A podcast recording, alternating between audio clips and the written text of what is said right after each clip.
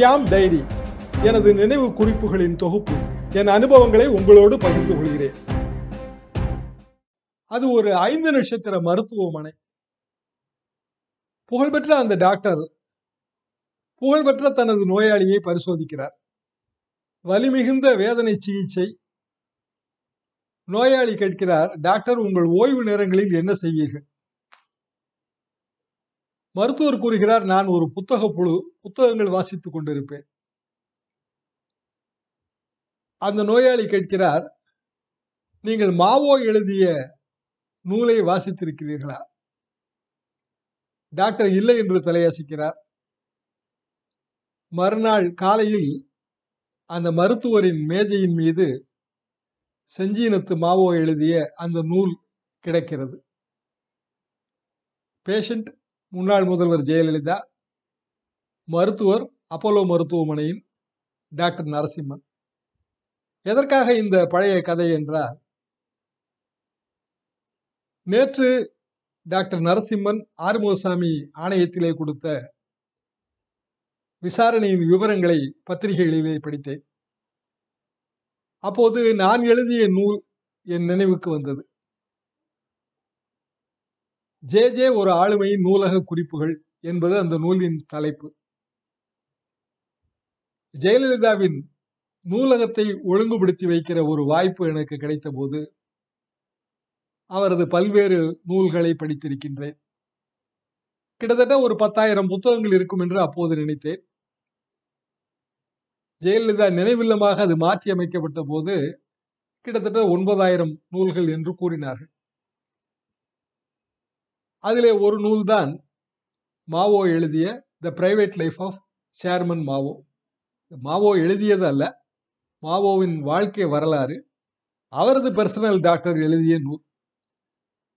செஞ்சீனத்திலே ஏற்பட்ட பல்வேறு பிரச்சனைகளை குறித்து சீனத்திலிருந்து தப்பிச் சென்று அவரது டாக்டர் எழுதிய நூல். சிட்டுக்குருவிகளை கூட வேட்டையாடிய காலத்தை எல்லாம் அது விவரிக்கிறது. ஆழ்வோர் செய்கிற தவறால் மக்கள் எந்த அளவுக்கு பாதிக்கப்படுகிறார்கள் என்பதுதான் நூலின் மைய கருத்து. அந்த நூலைத்தான் அப்போலோ ஆஸ்பத்திரியின் அந்த மூச்சு நிபுணர் டாக்டர் நரசிம்மனுக்கு தனது பரிசாக ஜெயலலிதா வழங்கினார். நரசிம்மன் அவர்கள் ஆறுமுகசாமி விசாரணை ஆணையத்தில் இறுதி வரை ஜெயலலிதா நினைவோடு இருந்தார் நார்மலாக இருந்தார். கடைசி நேரத்திலே தான் அவருக்கு விவரிக்க முடியாத ஒரு மாரடைப்பு ஏற்பட்டது என்றெல்லாம் சாட்சியம் கொடுத்திருக்கிறார். அதற்கான சான்றுதான் இந்த நூல் என்று கூட நான் நினைப்பது உண்டு. இது குறித்த ஒரு தொடரையும் ஜெயலலிதா அவர்கள் மறைந்த போதே நான் வந்து ஒரு மாலை பத்திரிகையில் விரிவாக எழுதியிருக்கிறேன். இந்த சம்பவங்களையும் குறிப்பிட்டிருக்கின்றேன். ஜெயலலிதா அவர்களோடு எனது முதல் பரிச்சயமே அவர் ஒரு எழுத்தாளர் என்ற முறையில்தான். அண்ணா தாய் பத்திரிகையிலே அவர் எழுதி கொண்டிருந்த போது அவரது கட்டுரைகளை வாங்குவதற்காக அன்றைய போயஸ் தோட்ட இல்லம் செல்வோம். நானும் மறைந்த என் நண்பர் பொன் ஜெயந்தன் அவர்களும். எழுத்தாளருக்கே உரித்தான கண்டிப்பு தான் அவரிடம் தென்படும். அப்போதே அவர் அதிமுகவில் கொள்கை பொறுப்பு செயலாளர் ஆகிவிட்டார். அதை ஒட்டி ராஜ்யசபா எம்பியாகவும் ஆகிவிட்டார். ஆனால் எழுத்தாளராக கட்டுரையை கொடுக்கும்போது அவர் மிகுந்த கண்டிப்போடு ஒரு விலை கூட வரக்கூடாது என்று சொல்வார். அந்த காலகட்டத்திலே வந்து தட்டச்சு என்பது பெரிதாக கிடையாது. கணினியை பற்றி கேள்விப்பட்டதே இல்லை. கையால் தான் எழுத வேண்டும். எழுத்தாளருக்கும் பத்திரிகையாளனுக்குமான உறவு என்பது மிக நீண்டது. காரணம் வந்து கையால் எழுதப்பட்டதை வாங்கி அதற்கு பிறகு அதை கையால் அச்சு கோர்த்து கேலி ப்ரூஃப் என்று சொல்லப்படுகிற ஒரு ஈரத்தாளை போட்டு உருட்டி அந்த மாதிரியை எடுத்து கொண்டு போய் எழுத்தாளரிடம் கொடுத்து பிழை திருத்தி வாங்கி கிட்டத்தட்ட இரண்டு அல்லது மூன்று முறை மெய்ப்பு பார்க்க வேண்டும். இந்த கேலி ப்ரூஃப் பார்ப்பதே கடினம். ஏனென்றால் எழுத்துகள் தேய்ந்து போயிருக்கும். அது எல்லாமே ஈய அச்சுகள் தான். எழுத்துகள் தேய்ந்து போய் தங்கம் தந்தம் எல்லாம் ஒன்றாகத்தான் தெரியும். நல்ல தமிழறிவு இல்லாமல் மெய்ப்பு பார்க்கவே முடியாது. இந்த கையால் அச்சு கோர்க்கும் காலம் போய் அதற்கு பிறகு வந்து மோனோ லைனோ என்று இரண்டு இயந்திரங்கள் வந்தன வந்தன. கையால் தட்டினால் எழுத்து எழுத்தாக ஈயத்திலே விழுந்து உருகுகிற ஈய குழம்பிலிருந்து அந்த எழுத்து உருவம் பெற்று வரும். இது மோனோ ஒற்றை ஒற்றை எழுத்தாக அடிக்க வேண்டும். பிறகு வரி வரியாக அடிக்கிற லைனோ வந்தது. அந்த இயந்திரங்கள் என்றால் இப்போது காட்சி பொருளாக இருக்கிறதா என்று கூட எனக்கு தெரியாது. இதை வந்து அந்த காலகட்டத்திலே வந்து ஒரு ஸ்டீரியோ ரோட்டரி என்கிற ஒரு மிஷினில் அடிக்க வேண்டும். அது மாபெரும் மிஷின். நான் கூட வேடிக்கையாக கூறுவது உண்டு. ஒரு சைக்கிளில் போய் தான் அந்த மிஷினை பார்வையிட வேண்டும் என்று அவ்வளவு பெரிதாக இருக்கும்.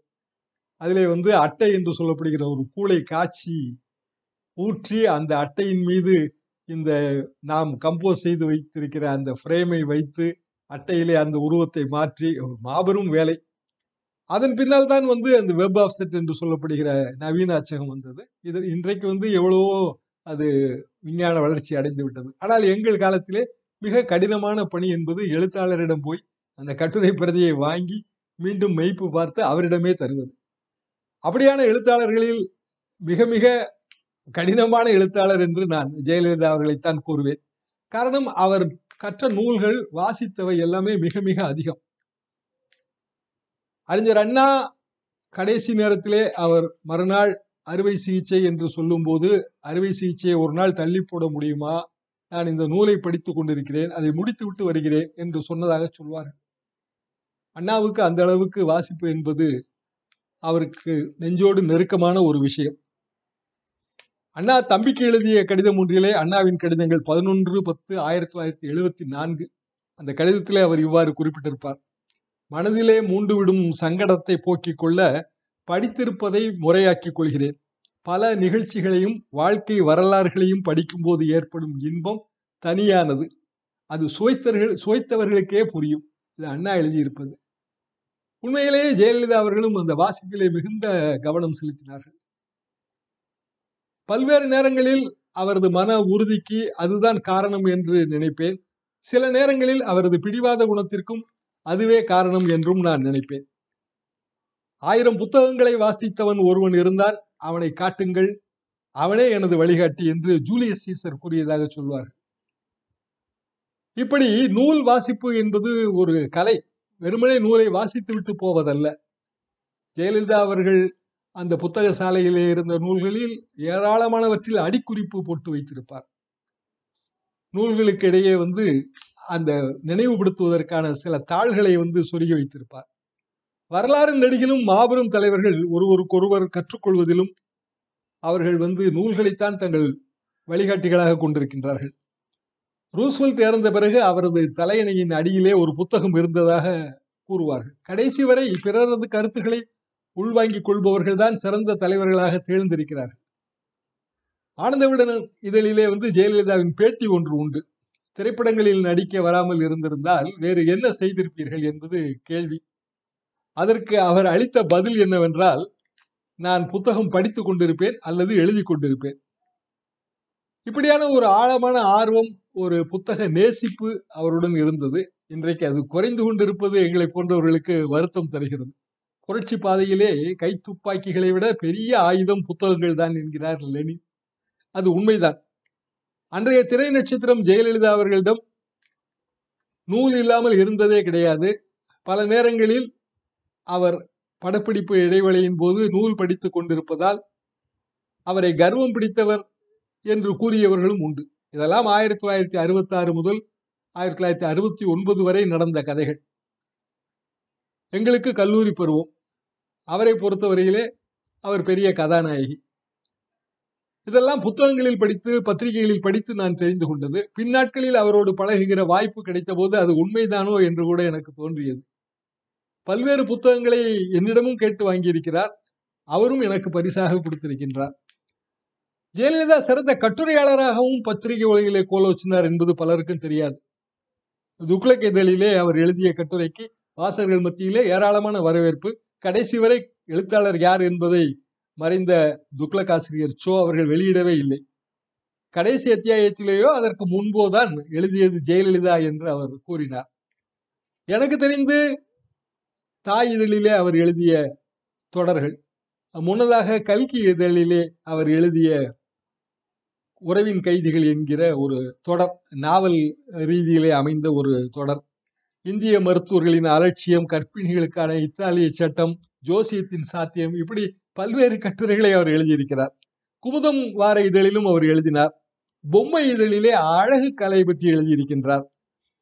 தாய் பத்திரிகையிலே எனக்கு பிடித்தவை என்ற தலைப்பிலே வாரம் ஒரு கட்டுரை கிட்டத்தட்ட ஓராண்டு காலம் ஐம்பத்தி ரெண்டு இதழ்கள் எழுதியிருக்கிறார். இன்னும் சொல்லப்போனால் அந்த காலத்திலே தாய் வார இதழின் ஸ்டார் எழுத்தாளர்களில் அவரும் ஒருவர். அவரது அந்த நூல்களை வந்து மாப்போசி ஒரு நூலாக எழுத்துக்களை எல்லாம் நூலாக மாற்றி மனதை தொட்ட மலர்கள் என்ற தலைப்பிலே வந்து அந்த நூல் வெளியிடப்பட்டது. சிலம்பு சிலவர் மாப்போசி அவர்கள் அதற்கு தலைமை தாங்கினார் அந்த விழாவுக்கு. அப்போது அவர் ஜெயலலிதாவை வியந்து பாராட்டினார். ஒரு ஒரு திரை நட்சத்திரம் என்றுதான் நான் நினைத்தேன். அதிகபட்சம் ஆங்கிலத்தில் பேசுவார் என்று கூட நான் நினைத்தேன். ஆனால் அழகான தமிழிலே இவ்வளவு சிறப்பாக அவர் எழுதியிருப்பதை நான் வியந்து பாராட்டுகிறேன் என்று மாப்போசி கூறினார். அது இன்னமும் நினைவிலே இருக்கின்றது. ஆக பெரிய தலைவர்கள் வாழ்க்கையிலே நாம் கற்றுக்கொள்ள வேண்டியது இருக்கிறது. கற்றுக்கொள்ளக்கூடாததும் இருக்கிறது அதை மறுப்பதற்கில்லை. கற்றுக்கொள்ள வேண்டியதில் ஜெயலலிதா அவர்களை பொறுத்தவரையில் நான் கற்றுக்கொள்ள நினைப்பது என்பது அவரது வாசித்தல். புத்தகங்கள் மீது அவருக்கு இருந்த காதல் நேசிப்பு. நீங்களும் அதை கை கொள்ளலாம் என்பதுதான் எனது வேண்டுகோள். வணக்கம்.